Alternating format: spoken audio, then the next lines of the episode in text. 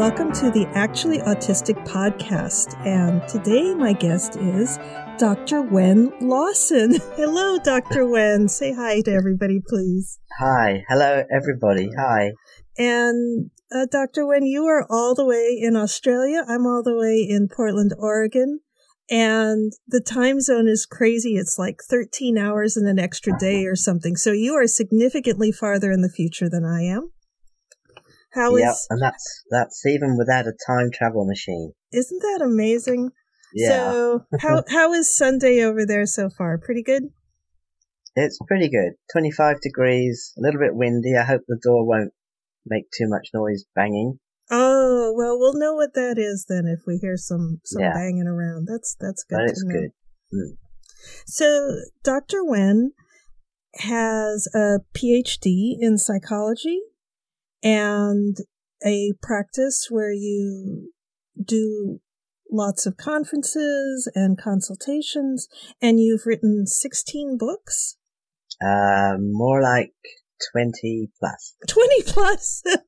Your website is behind. It possibly is, yeah. And you wrote the first one about autism in 1998? Yeah, yeah. That was, in a way, sort of pre-autism awareness, and I think I had maybe heard the word autism, I don't know, maybe half a dozen times by then. How did you develop such an early awareness of it? I read a book by a lass called Donna Williams. Mm-hmm. She'd written that in 1992 and then another one in 1996. And I recognized my own story in her words, even though we're very different people. Right. I got my diagnosis of autism in 93. Been riding since I was quite small, but riding on anything, on bits of paper, napkins. And I'd had quite a collection of poetry I've been writing over many years. So it was a case of putting that together in a story about my discovery of who I am and as in an autistic person, and I managed to get that published, which was amazing. And that's called A Life Behind Glass, right? Yep, Life Behind Glass, yeah. So how old were you when you got your autism diagnosis? My autism diagnosis I didn't get till I was 42. So you were 42 and you had become sort of autism curious for about a year or two before that. So you were like in your early 40s when you... I was probably 41 getting the diagnosis, 42 by the time I got the report. It took a whole year to get the report? It took 6 months, so... Whoa! Okay, technically 41 and a half. Yeah. Wow, that must have been a really long 6 months. I'll bet it felt like a year. That's why you remember it being a year. My goodness.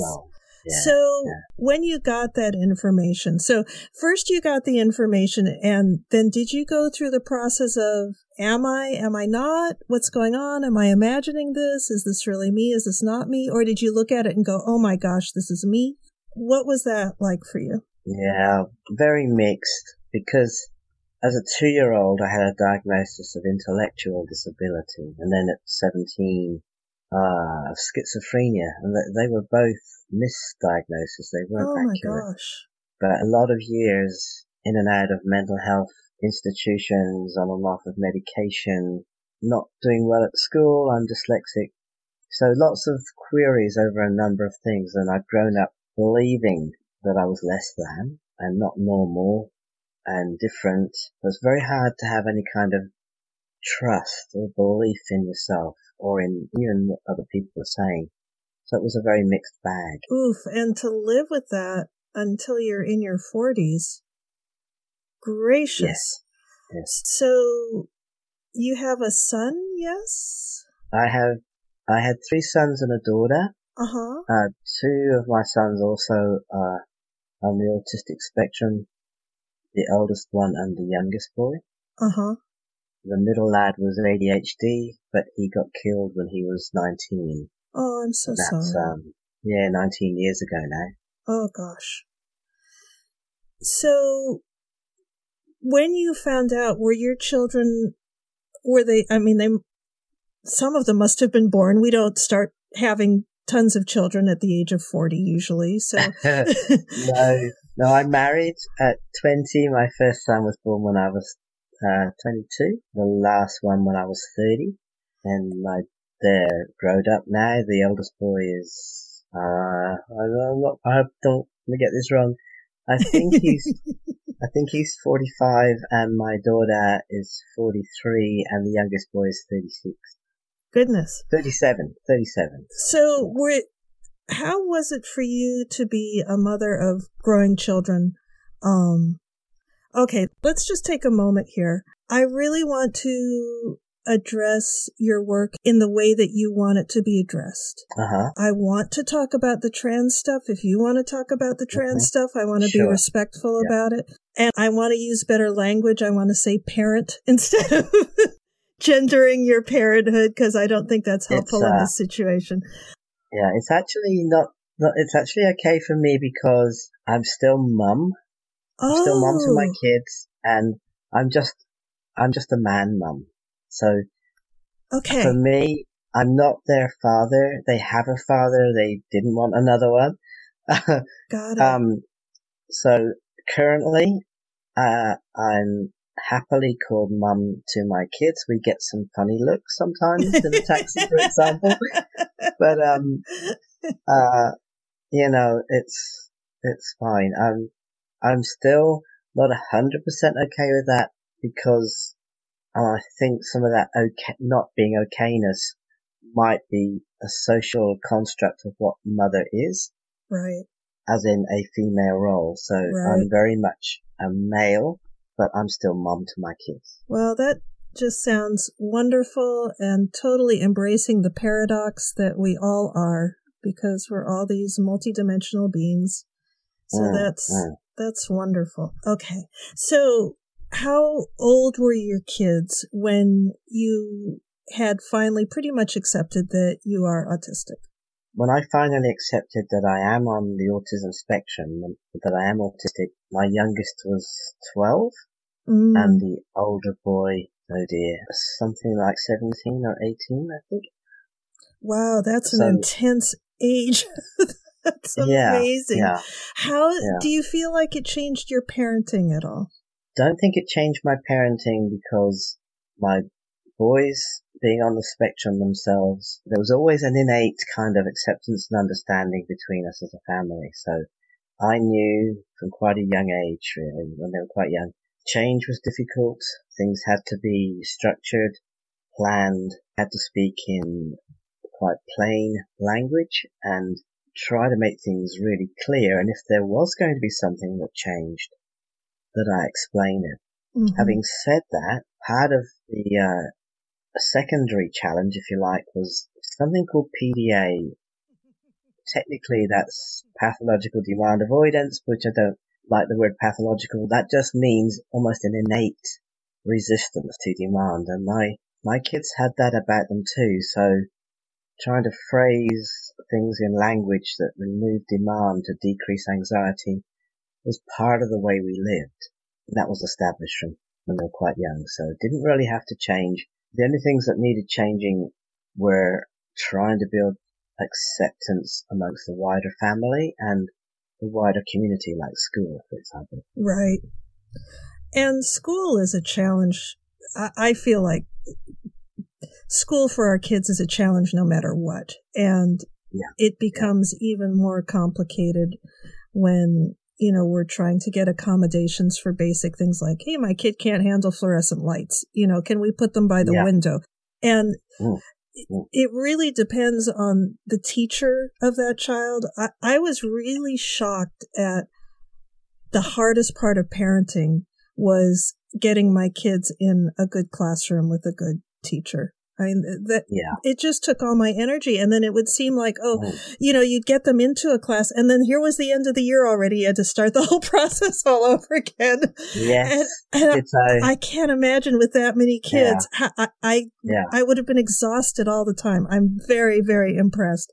So then when your kids grew up, And they've all moved out of the house at this point. Did you suddenly find yourself with oceans of time?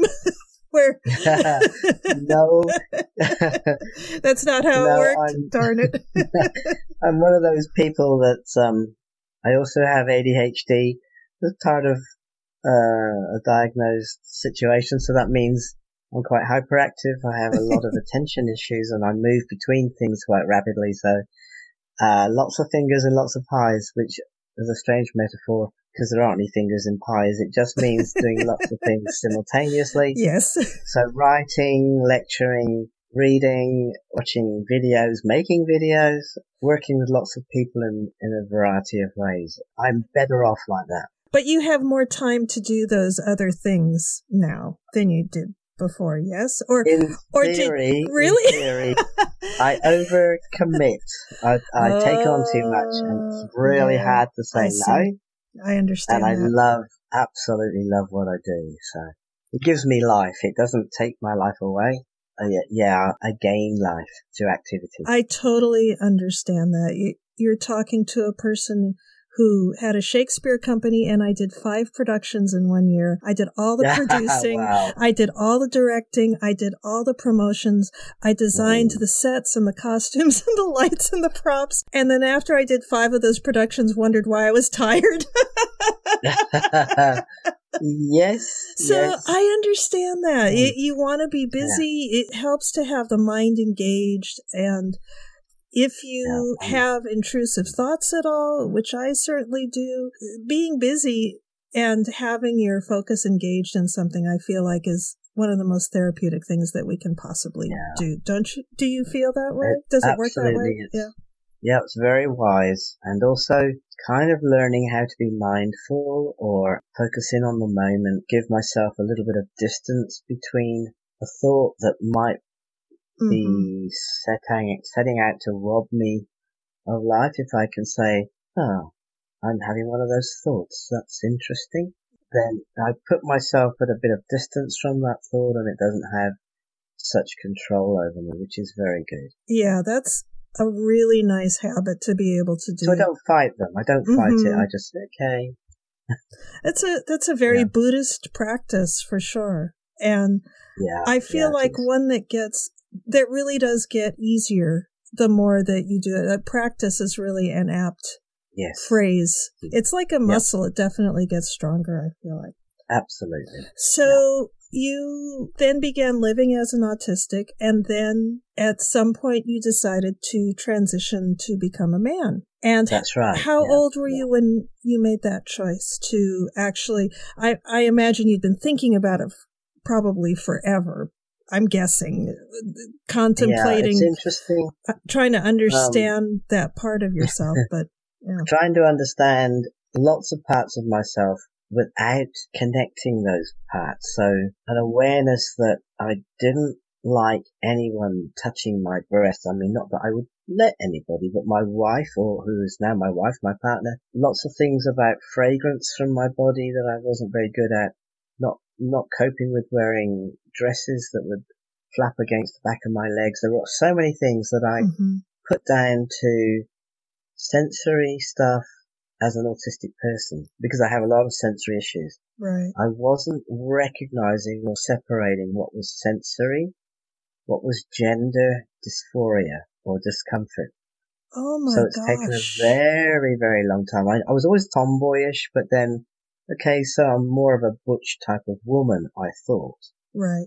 It took a long time. I was 61 years old before the light went on, and I realized, oh my gosh, I'm actually a man. And it was an amazing moment, and it was incredibly scary, because I'm the kind of person, once something clicks, I can't leave it alone. I have to act on it. So that meant telling my partner, and we'd been in a seemingly lesbian relationship for 30 odd years. Wow. My husband and I separated when the youngest was about 17.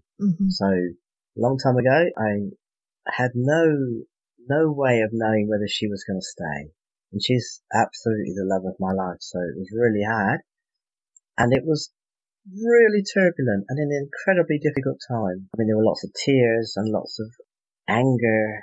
And she said, you've lived all this time. Why now? You've managed so far. Why now? And then I said to her, because now is the moment. I hadn't connected before now. Mm-hmm. And she said, I will travel this journey with you. I cannot guarantee you how it will make me feel. Mm-hmm. But the very fact that she was going to be like in the boat with me was amazing. And we that was nearly 5 years ago now. Yeah, that is quite the test of a relationship. Oh my gosh. Wow. So then you went through this process and now you present as a man. And is that wonderful now? Does that feel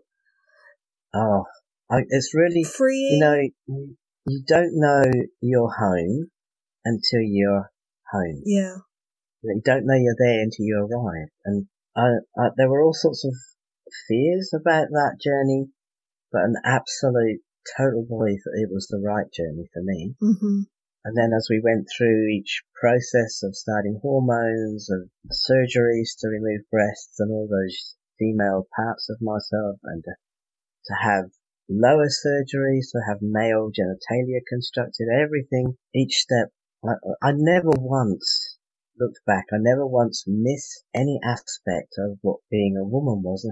It was really, more than confirming. It was how I got joined up. I'd never been joined up before, as in there were parts of me that were all scattered. But once that light went on and I pursued that decision, those parts came together, and that seeming jigsaw puzzle that the pieces were missing, but they were found and put together, and that picture became whole. I've not ever had one moment of regret. That is just beautiful, and the imagery is really gorgeous. And I feel like when we're dissociating, because we can't integrate for whatever reason, when we're dissociating, it takes so much energy to maintain those walls of separation between those parts that we're trying to keep separate. And when we can integrate those parts of ourselves, there's this tremendous rush of energy and creativity. So did you pump out at that point? Did you write 30 books in like 6 months or something? Is that when you wrote all those books? My wife and I wrote a book together. I'd not ever written with her before. Oh. But we've written a book called, what's it called? Transitioning Together, One Couple's Journey of Gender and Identity Discovery. And that was one of the hardest things I've ever had to do, because it was honesty from both of us, which included a revelation. We'd had no idea that we were actually quite codependent, and we didn't recognize it. Oh, whoopsie. So, that was quite interesting, because it meant becoming my own person in a way I'd never done before was really quite a threat to her, because her personhood depended a lot on who I was and who we were as a couple. And we weren't a lesbian couple. In fact, I'm a heterosexual male, and I hadn't known that. So lots of things in the book. It's a love story for sure. Yes. But it's very challenging. It was very challenging to write, very challenging to read. Yeah, as well as writing for other things, but that was the major focus. Well, I love my spouse dearly, but anytime we have to do a project together, it's a challenge. Yeah. Even without all of that extra incredible emotional weight of writing something so deeply personal and making yourself so vulnerable. Wow. So you must really love each other. That's all I can say.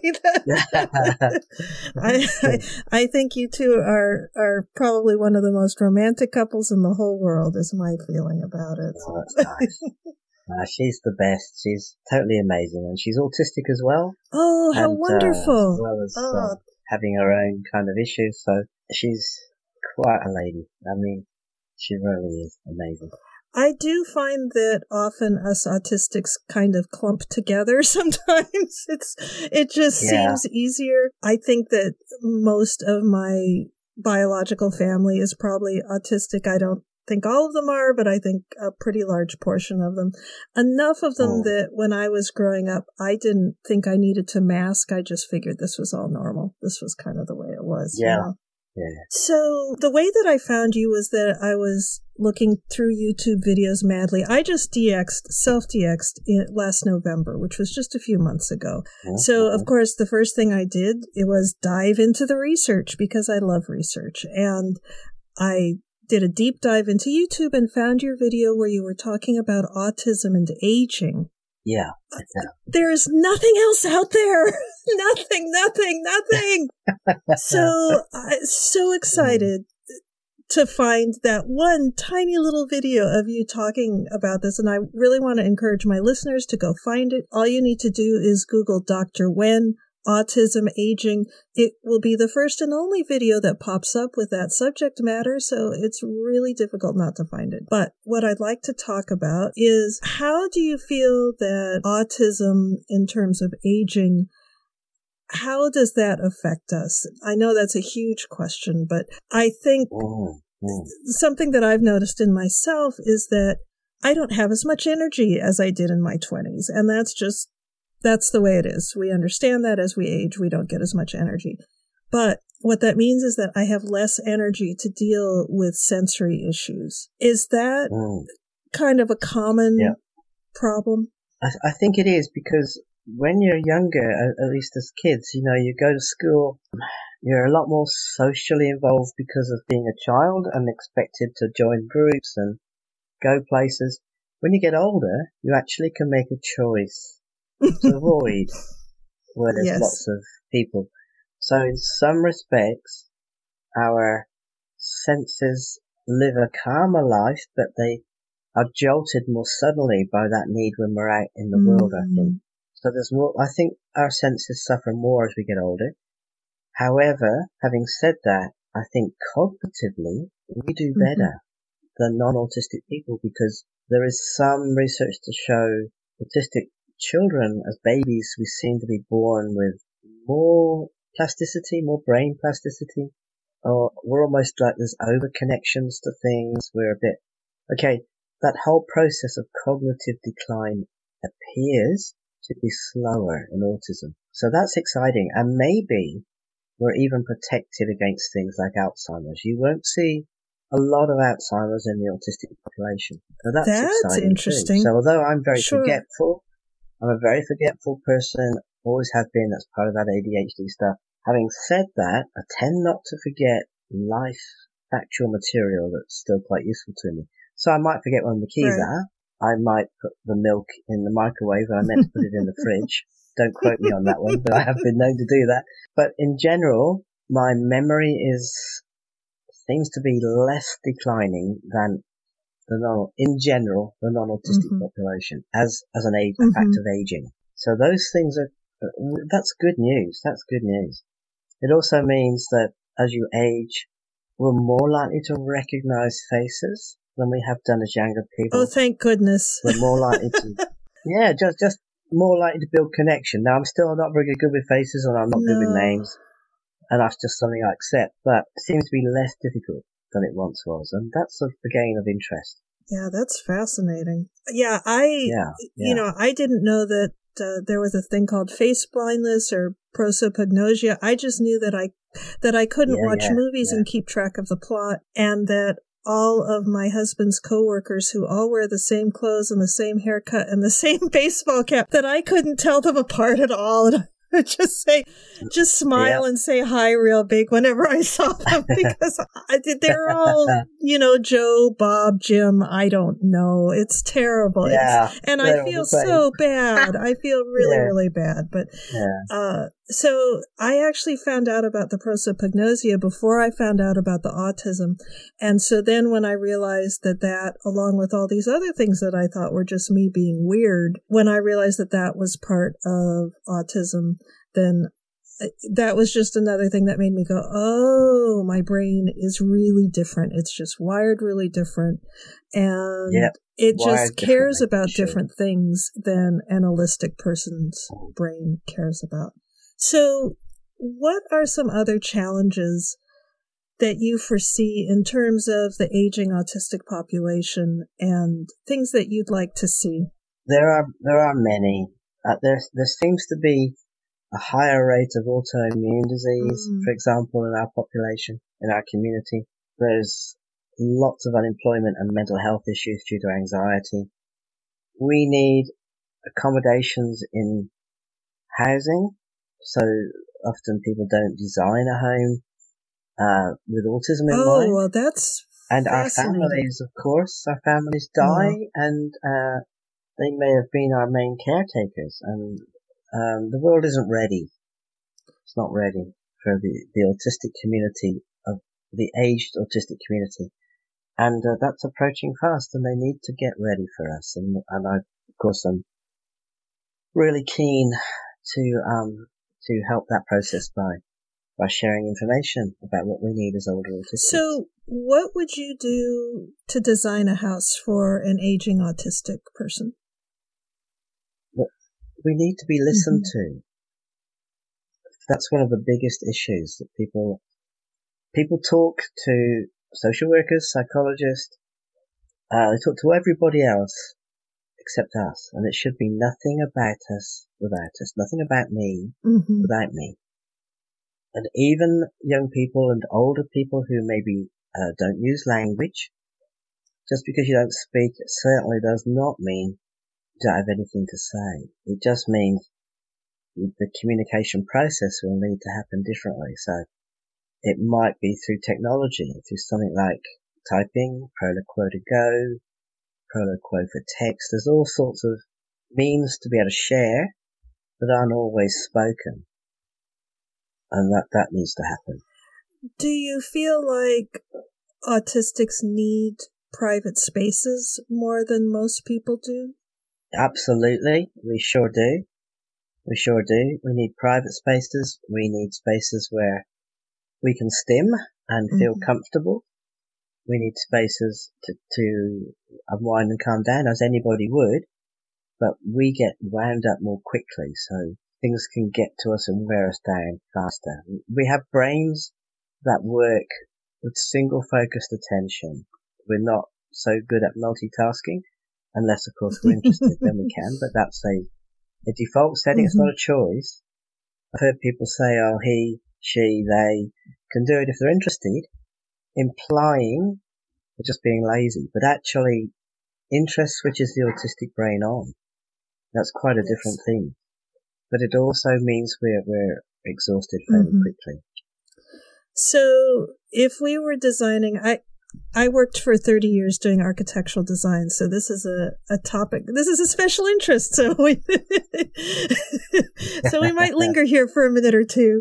So I think, knowing what I know now, because when I was designing homes, and I really did prefer designing homes, I liked those kind of cozy domestic spaces. But I think if I was designing for an older autistic community, I'd put an emphasis on private, quiet spaces with natural light and good soundproofing, maybe a really good ventilation system, being more mindful of odors in terms of cleansers and things that were used. Can you think of anything else that you would have in your dream? Yes, because people do that. They use air fresheners, and gee, that can be an overwhelming thing. When we're going into a motel, for example, we do hump the smell it before we can settle down, because you have to unplug those. They're awful, absolutely, things that other people take to mean an enhancement might be actually taking life from us rather than enhancing, because of things like our sensory systems working differently. Yeah. Fluorescent lights you mentioned earlier.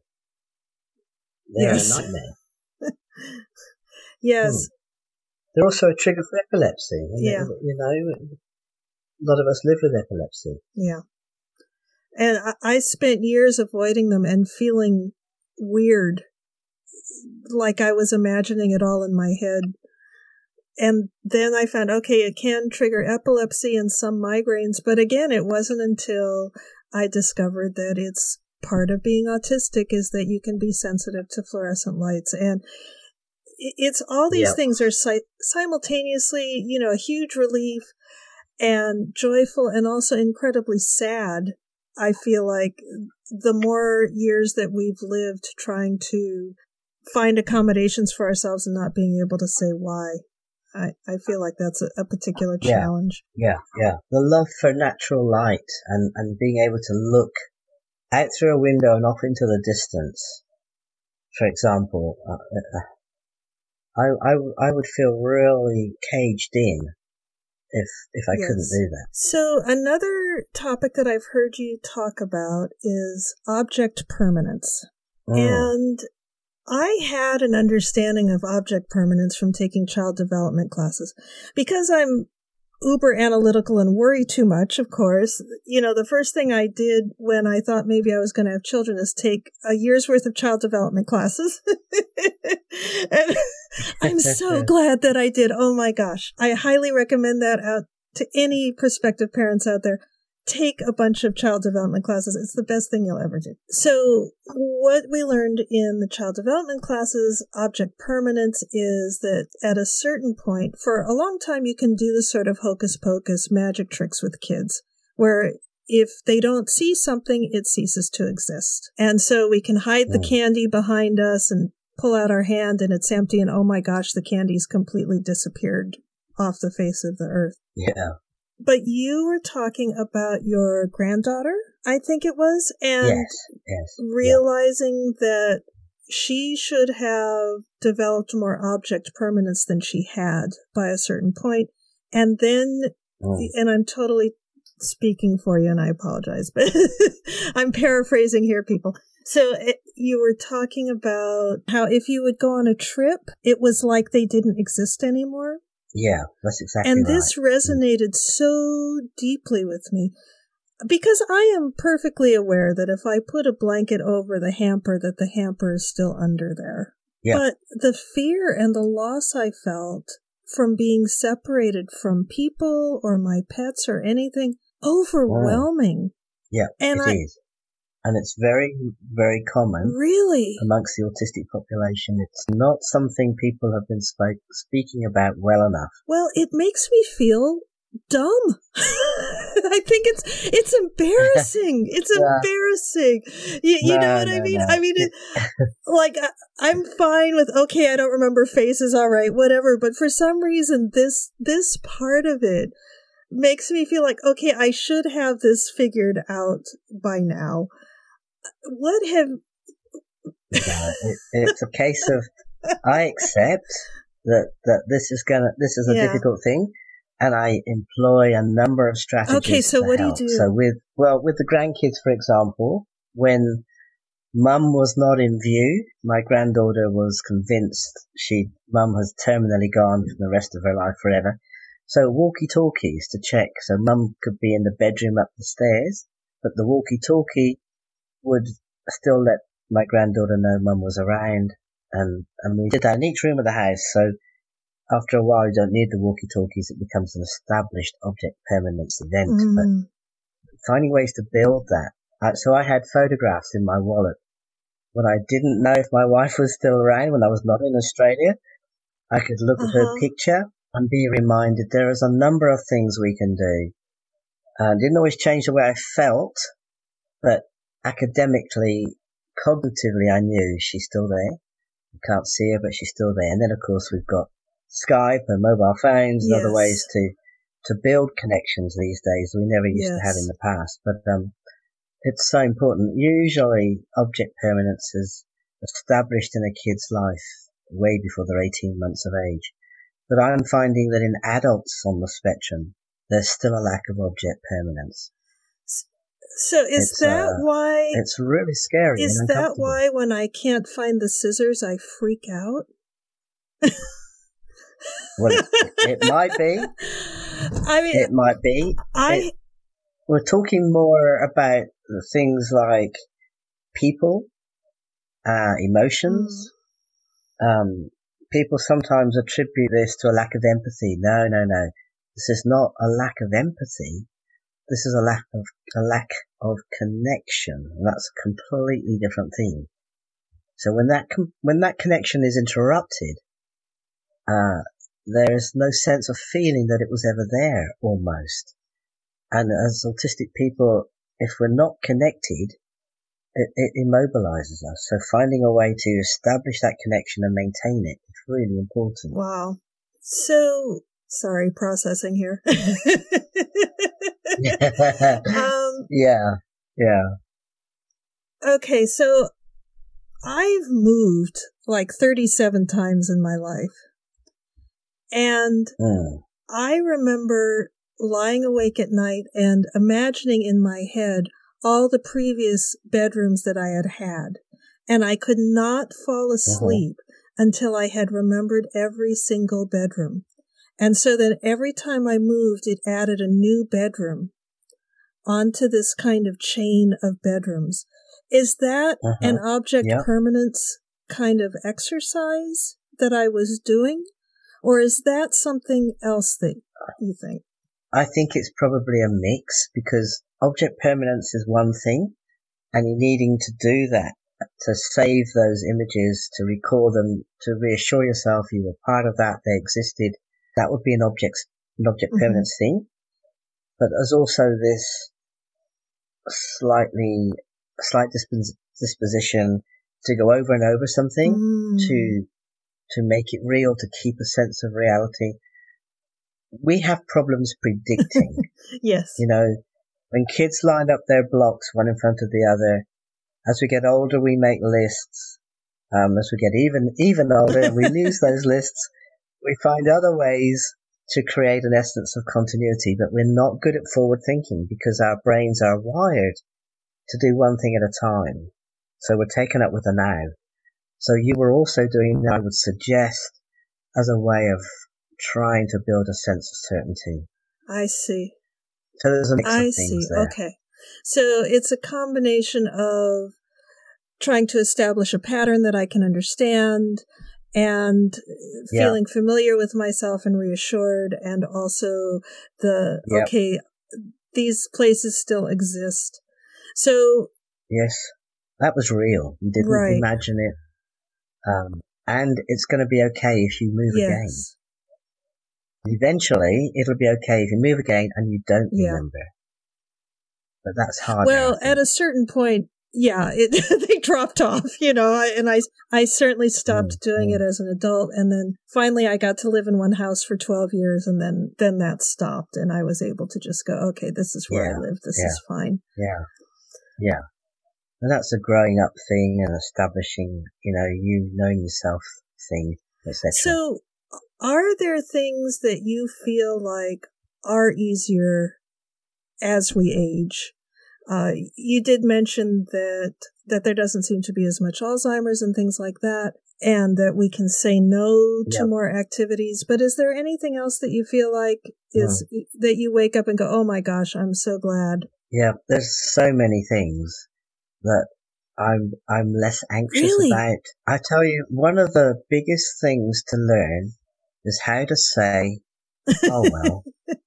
If you spill the milk, oh well. If you forget something, oh well.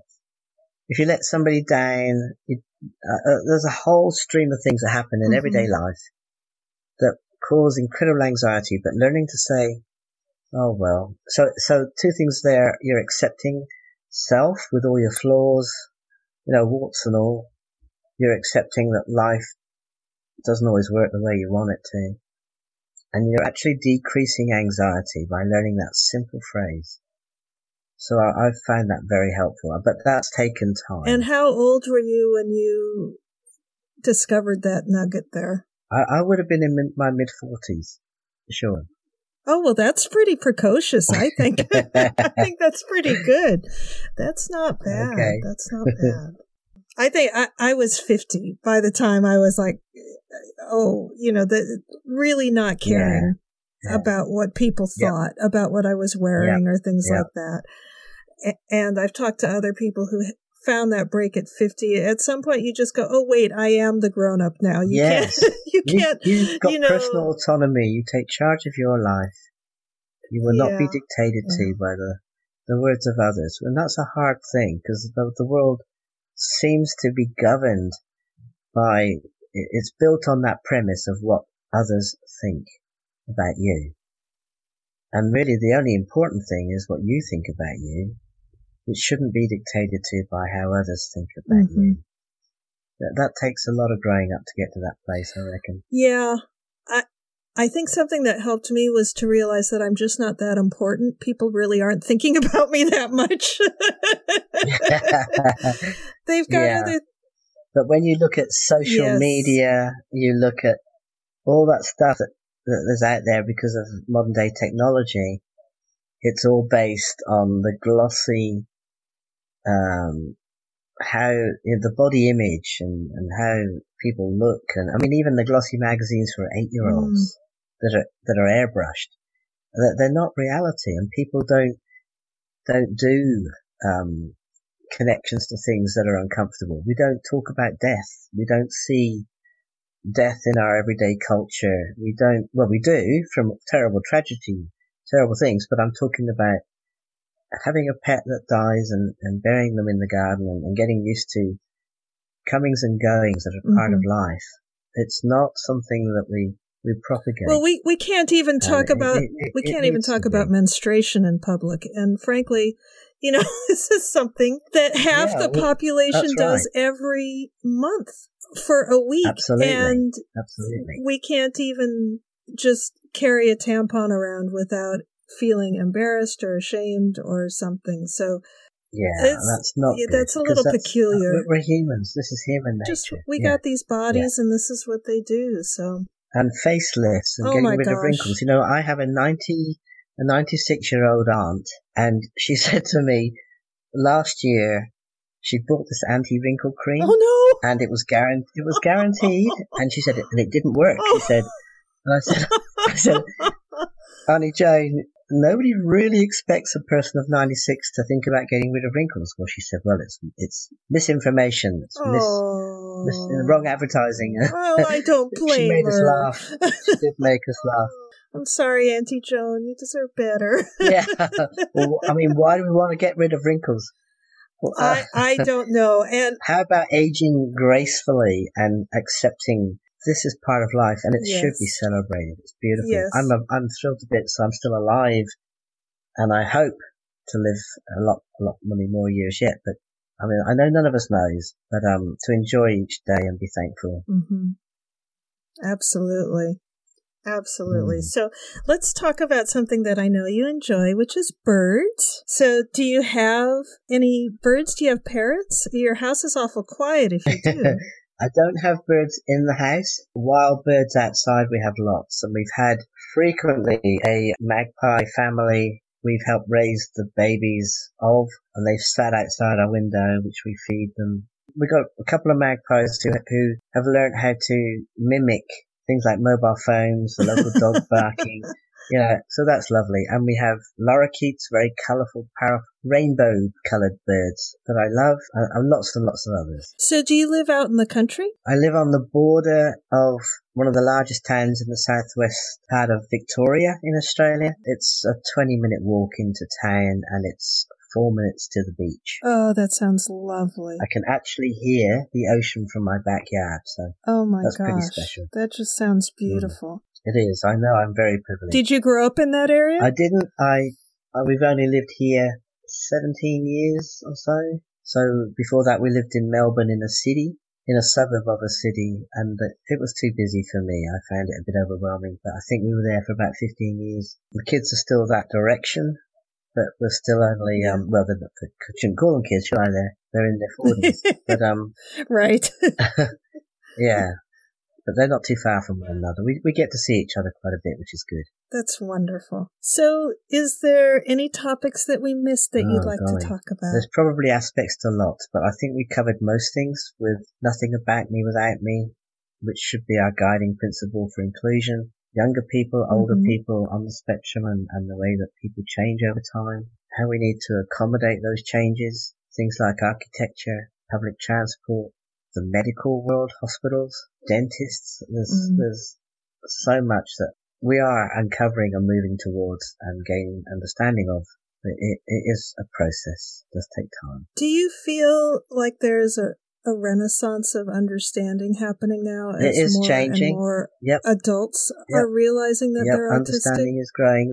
We're currently working on a project called The Hidden Histories of Autistic People, and that is an oral history project of exploring before diagnosis and after. Oh. And that's really, really interesting. We're also looking quite a lot into the eighth sense of interoception, which people haven't really taken note of before. What the heck is that? There's definitely offline in autism.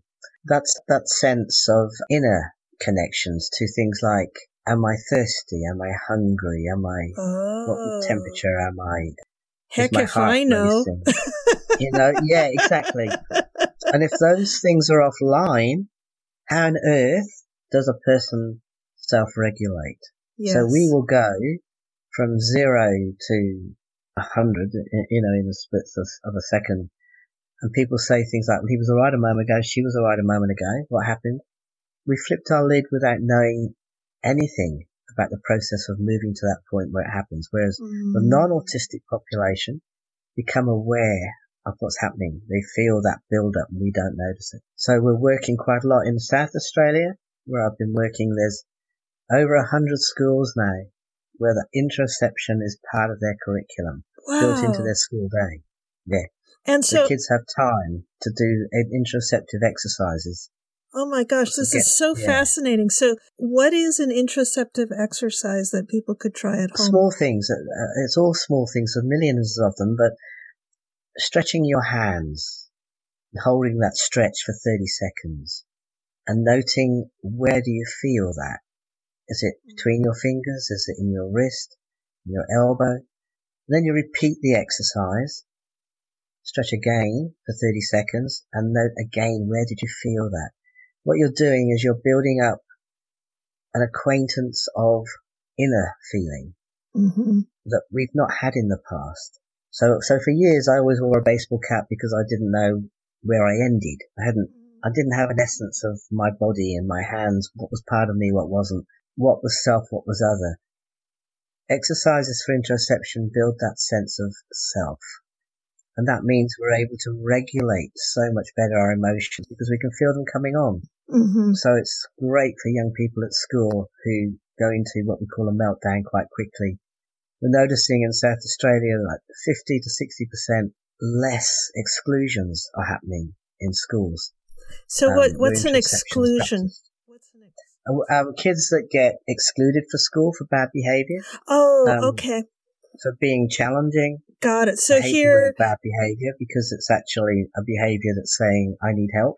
Got it. So here we would call that a suspension. Yeah, suspensions, exclusions, and eventual times where you're not allowed to go to school anymore. Got it. Wow. So that's phenomenal. Decreased. Oh my gosh. It is phenomenal. And it's decreasing more and more as kids learn to connect to self. You can look it up. Look up interoception. I will. And you'll read lots about it. But object permanence and building that connection, interoception, building connection. These are all things that help build confidence in self. I mean, give us a place where we're able to have self-autonomy.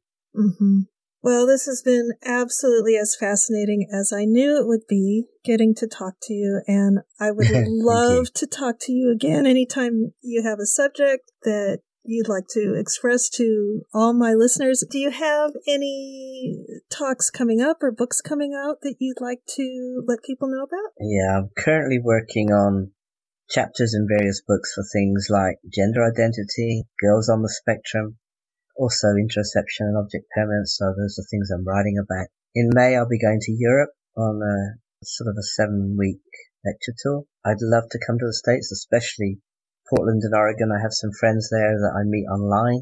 Love to see them in the flesh. That would be cool. Oh, so I think that was that. Well, we would love to have you here. And we can do that. Yay! So what would you like to say to my listeners and your listeners? Golly, thank you for listening. I really hope that some of the essence of this discussion finds a home in your hearts as well as your minds. I have a webpage and an email address. You can always contact me for further questions and discussion. And what's your webpage called? The webpage is simply www.wen, which is W-E-N-N, Lawson, LAWSON.com. And there will be a link to that on the webpage for the podcast. Okay, cool. Well, Dr. Wen, thank you so much. And thank you. Thank you for the opportunity, Rachel. Oh, you're welcome. And thank you for being actually autistic. Terrific. Cool. Way to go.